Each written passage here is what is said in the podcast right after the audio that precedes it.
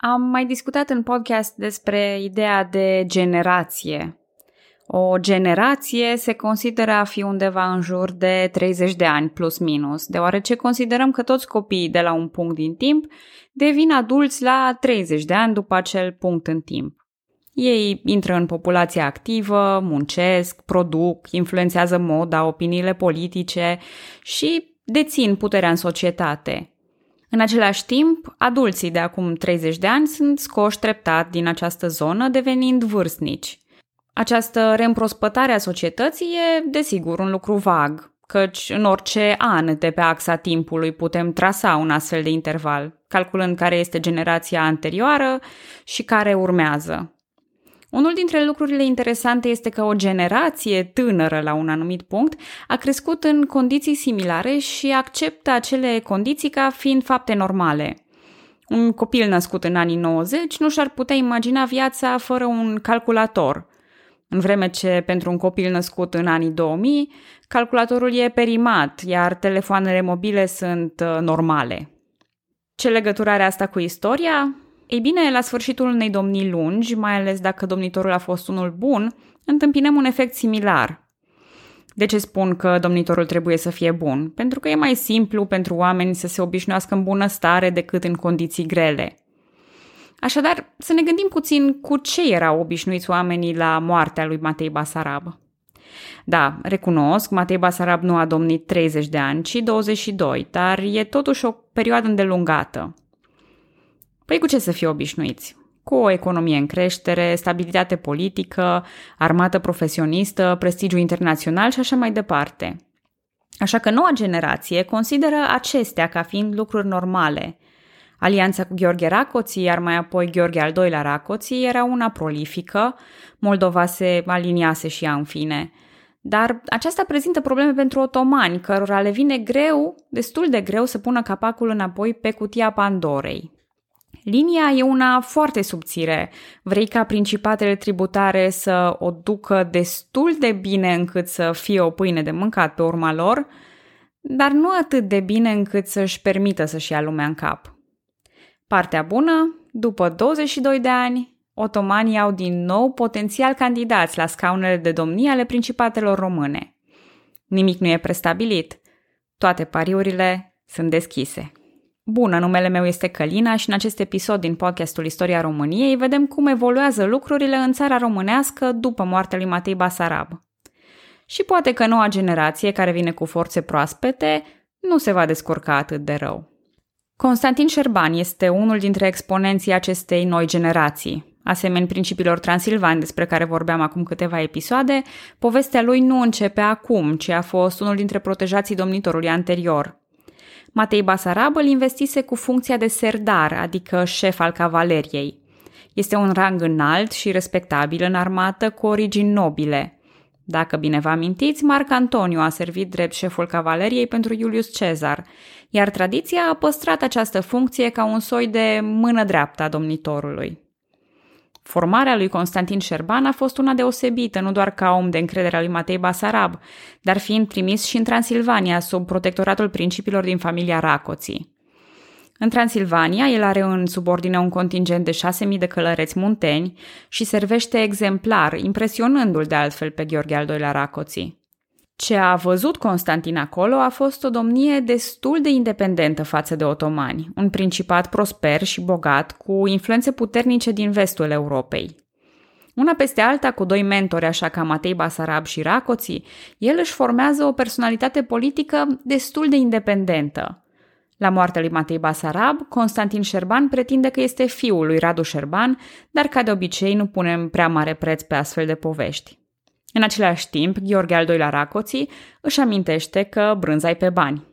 Pe cât de prieten a fost cu Matei Basarab, interesul său nu era în Matei Basarab efectiv, cât a avea un aliat de încredere în țara vecină.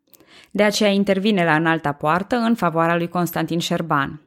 E un pariu foarte riscant pentru otomani care sunt conștienți de formarea politică, după cum spuneam, independentă a lui Constantin. El nu este vreun Mihnea Turcitul, Radu Mihnea sau chiar Leon Tomșa să le cânte în strună. Dar în cele din urmă, propunerea este acceptată. Istoria lui Constantin Șerban este una destul de zbuciumată, având două domnii în țara românească și două în Moldova, de aceea sper să nu le zăpăcesc prea mult și să se înțeleagă firul logic al poveștii. Cea mai lungă dintre domnii este tocmai aceasta, prima, petrecută în țara românească între 1654 și 1658. Și poate că lucrurile puteau decurge bine pentru Constantin Șerban, așa cum au decurs și pentru Matei Basarab. Să aibă o domnie liniștită, echilibrată, pe care otomanii să o tolereze după un timp. Dar soarta a decis altfel.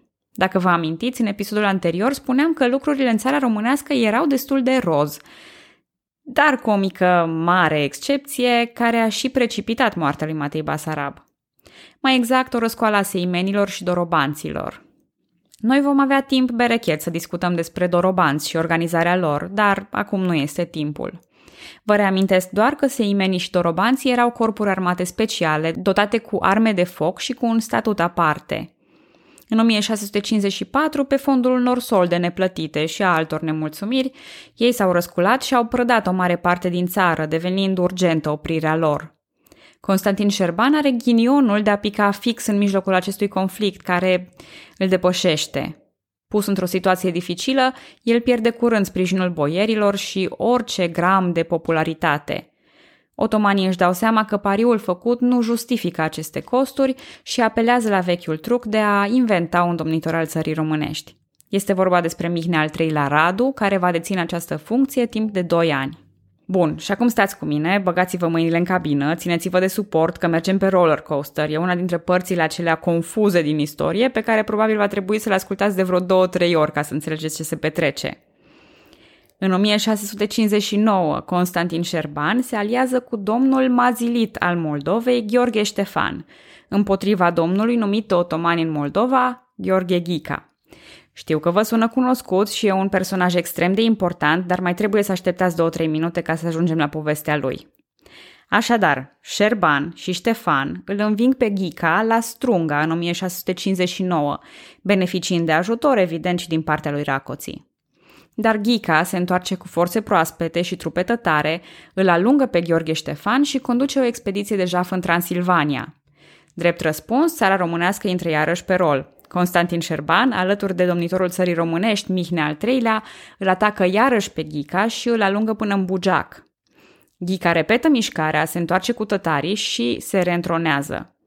Ca urmare, Constantin Șerban pierde definitiv orice șansă la domnie și se retrage în Transilvania. Și aici devine interesant. Mihnea al III-lea e respins de boieri și se retrage și el în Transilvania. Otomanii, văzând aceasta, se scarpină în cap. La fel ca mine și ca voi, probabil, ei sunt puțin confuzi cum de au ajuns de la 4 domnitori pe 2 scaune la unul singur rămas în picioare, anume Gheorghe Ghica în Moldova. Astfel, ei prioritizează lucrurile, apelând la vechiul truc cu mutarea domnitorului. Îi oferă domnia Moldovei lui Ștefăniță Lupu, fiul lui Vasile Lupu, iar Gheorghe Ghica e pus domnitor în țara românească. Uf, greu a fost. Stați ce? Da, mai avem un mic epilog. Constantin Șerban va încerca o expediție împotriva noului și neexperimentatului domn al Moldovei, dar va eșua. Constantin Șerban avea să se potolească definitiv, cumpărându-și moșii în actualul județ Bihor, trăind liniștit și murind în Polonia la 1682, la mulți ani de la tinerețea zbuciumată. Mihnea al III-lea a murit și el în Transilvania și nu s-a mai auzit nimic interesant despre el. Așa că da, acum am încheiat cursa pe roller coaster. Nu e nicio problemă dacă n-ați urmărit cu 100% atenție sau n-ați înțeles mare lucru. Uneori lucrurile sunt așa de complicate. Cert este că în 1659 Gheorghe Ghica domnea în țara românească, iar Ștefăniță Lupu în Moldova. Iar cum noi acum ne referim doar la țara românească, așa vom și continua.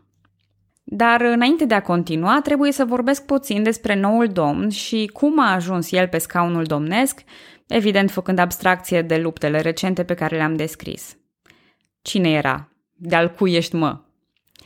Gheorghe Ghica era un albanez din teritoriile supuse complet Imperiului Otoman. Ajuns în Moldova încă dinaintea domniei lui Vasile Lupu, el se ocupa cu negoțul.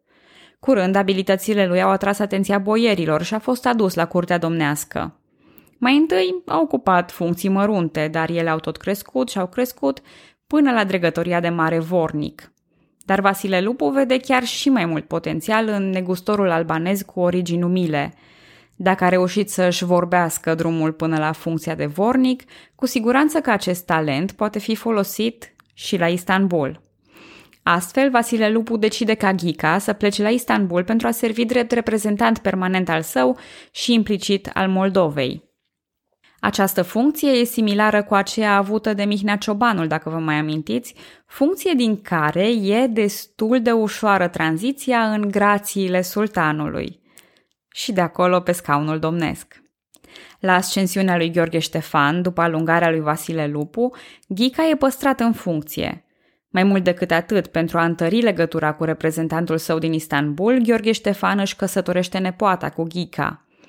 Și astfel, din poziția de agent al domnitorului, în mod destul de previzibil, albanezul Ghica obține în cele din urmă domnia Moldovei pentru sine. Iar evenimentele despre care am vorbit mai devreme îl aduc pe scaunul domnesc al țării românești.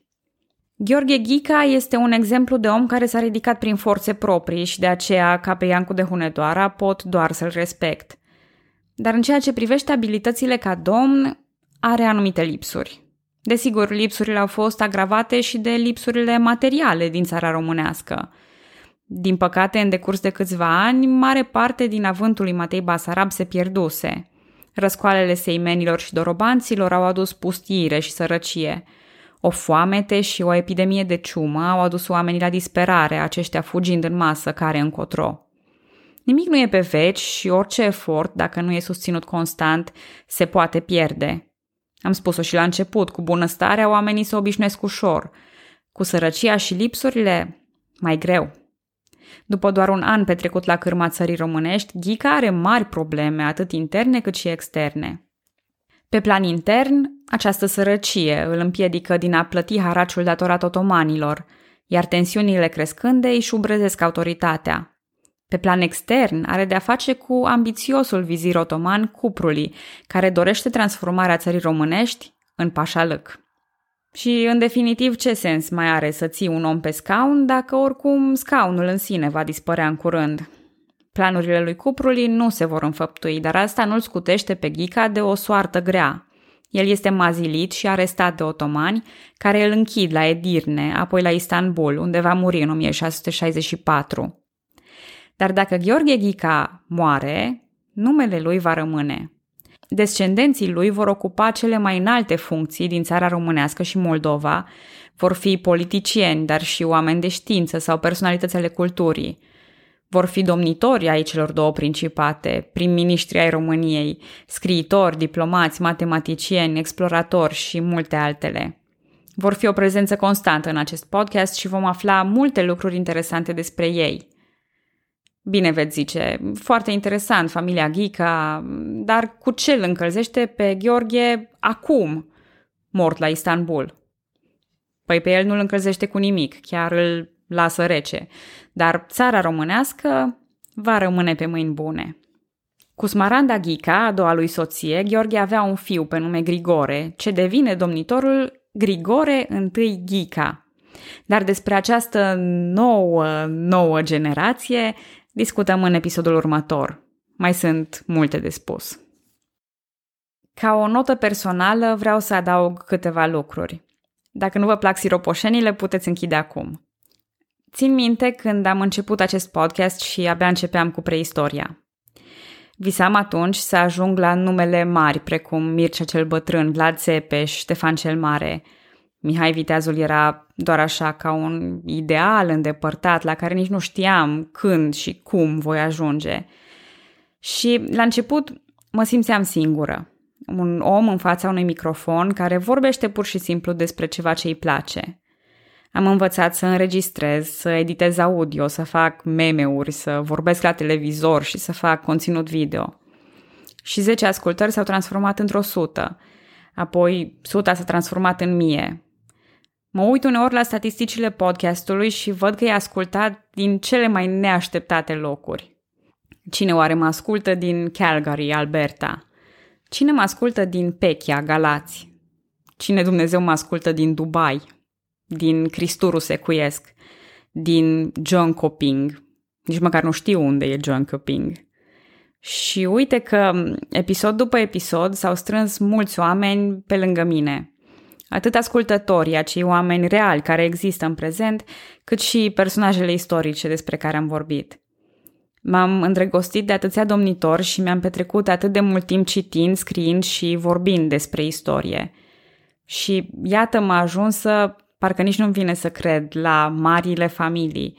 Urmează să vorbesc despre familia Ghica, despre familiile Cantacuzino, Mavrocordat, Cantemir. Deja am pomenit dorobanții, protagoniștii din Peneș-Curcanul, care e una dintre poeziile mele preferate. Eu plâng mereu la Peneș-Curcanul. Mă impresionează în mod deosebit acea parte, citez, priviți din nou câți eram și cu sergentul 10, rămas am singur eu și am în piept inima rece. Am încheiat citatul. La mine e invers. Pe când eram un om singur în fața microfonului, îmi era teamă. Inima nu știu, dar mâinile mi erau mereu reci. Astăzi suntem mulți. Și dacă am reușit să conving măcar pe câțiva dintre voi că istoria noastră e un lucru minunat, care merită ascultat, merită trăit, merită iubit, eu mi-am atins deja scopul. Și tot așa voi continua, cu forțe proaspete. Vă mulțumesc că ascultați podcastul Istoria României și vă aștept data viitoare.